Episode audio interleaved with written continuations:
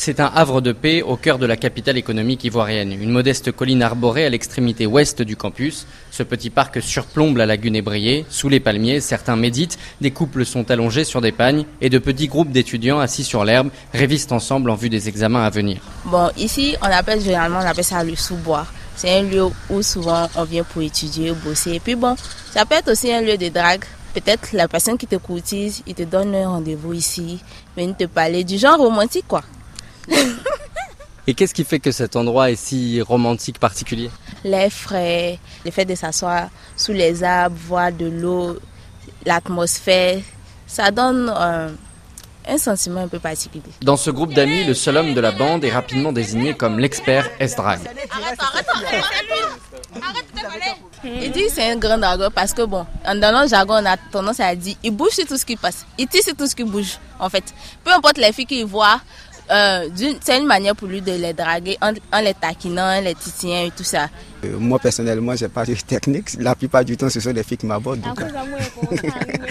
ben, de façon générale, je crois que c'est comme ça, titiller, faire des petites causeries, des petites rigolades, et puis voir parmi elles euh, celle qui t'admire. le plus, c'est bah, bah, tu fonces comme un lion sur sa proie. C'est comme ça. Contrairement aux clichés souvent rabâchés, les hommes ne sont pas les seuls à se montrer entreprenants. Ouais, on fait tout le temps, en tout cas. on le fait tout le temps aussi. On va essayer de tiquer un peu devant le mec, le gars. Ça dépend des techniques de chacun, en fait. Et de chacune, comment elle va se, faire remarquer par le mec en question. Soit tu passes devant lui ou, euh, ah, demande, demander de l'aide par rapport aux études aussi, comme ça. Et puis après, échanger les numéros. Voilà. Ça va facilement. Demander de l'aide par rapport aux études, c'est ainsi que cette étudiante en droit a abordé son petit ami actuel dans le sous-bois, il y a de cela quelques mois. Ouais, je passais et puis, bon. J'étais assise toute seule d'abord. Donc, on a comme ça s'est regardé, on riait, on s'est taquiné. Bon, j'ai vu ça soit à côté de moi, on a causé, tout ça. Et puis, c'est vrai qu'on était dans le même amphi. Donc, on a comme ça se cotisé. Donc, on est devenus des amis. Ah, c'est génial ça! Des amis, tout ça. Donc, vous allez peut-être garder un bon souvenir de ce sous-bois. Sûrement. Un très bon souvenir. Mais selon d'autres étudiants, il n'y a pas que le sous-bois dans la vie. Tous les espaces de l'université sont propices à des instants de drague. Didier, en master de physique-chimie. L'endroit dans lequel tu la vois ou tu la croiser, si elle te plaît, voilà, tu peux poser ta candidature. Maintenant, là, si ça marche, vous trouvez un lieu où vous allez vous croiser pour poursuivre, pour parler de la suite des affaires. Combien de candidatures tu poses à peu près par, euh, par an?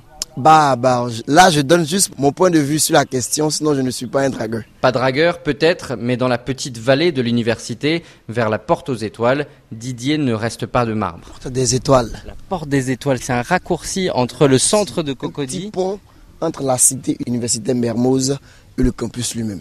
Et est-ce que ce petit chemin, ce serait pas aussi l'occasion parfois de faire une rencontre? Oui, c'est une preuve de ce que vous dites parce que là on observe de très belles demoiselles qui viennent à notre niveau. Voilà, c'est la preuve que c'est un petit pont voilà, où on peut trouver de bons poissons, où il y a de gros poissons de, toutes les formes. Il y a des baleines, il y a des silus, il y a des requins, il tout. Il n'est pas certain que toutes les femmes apprécient la métaphore halieutique et la référence au monde marin. Qu'on se rassure avec l'écrivain américain Jack London, les plus belles histoires commencent toujours par des naufrages. François Imferkataji, Abidjan, RFI.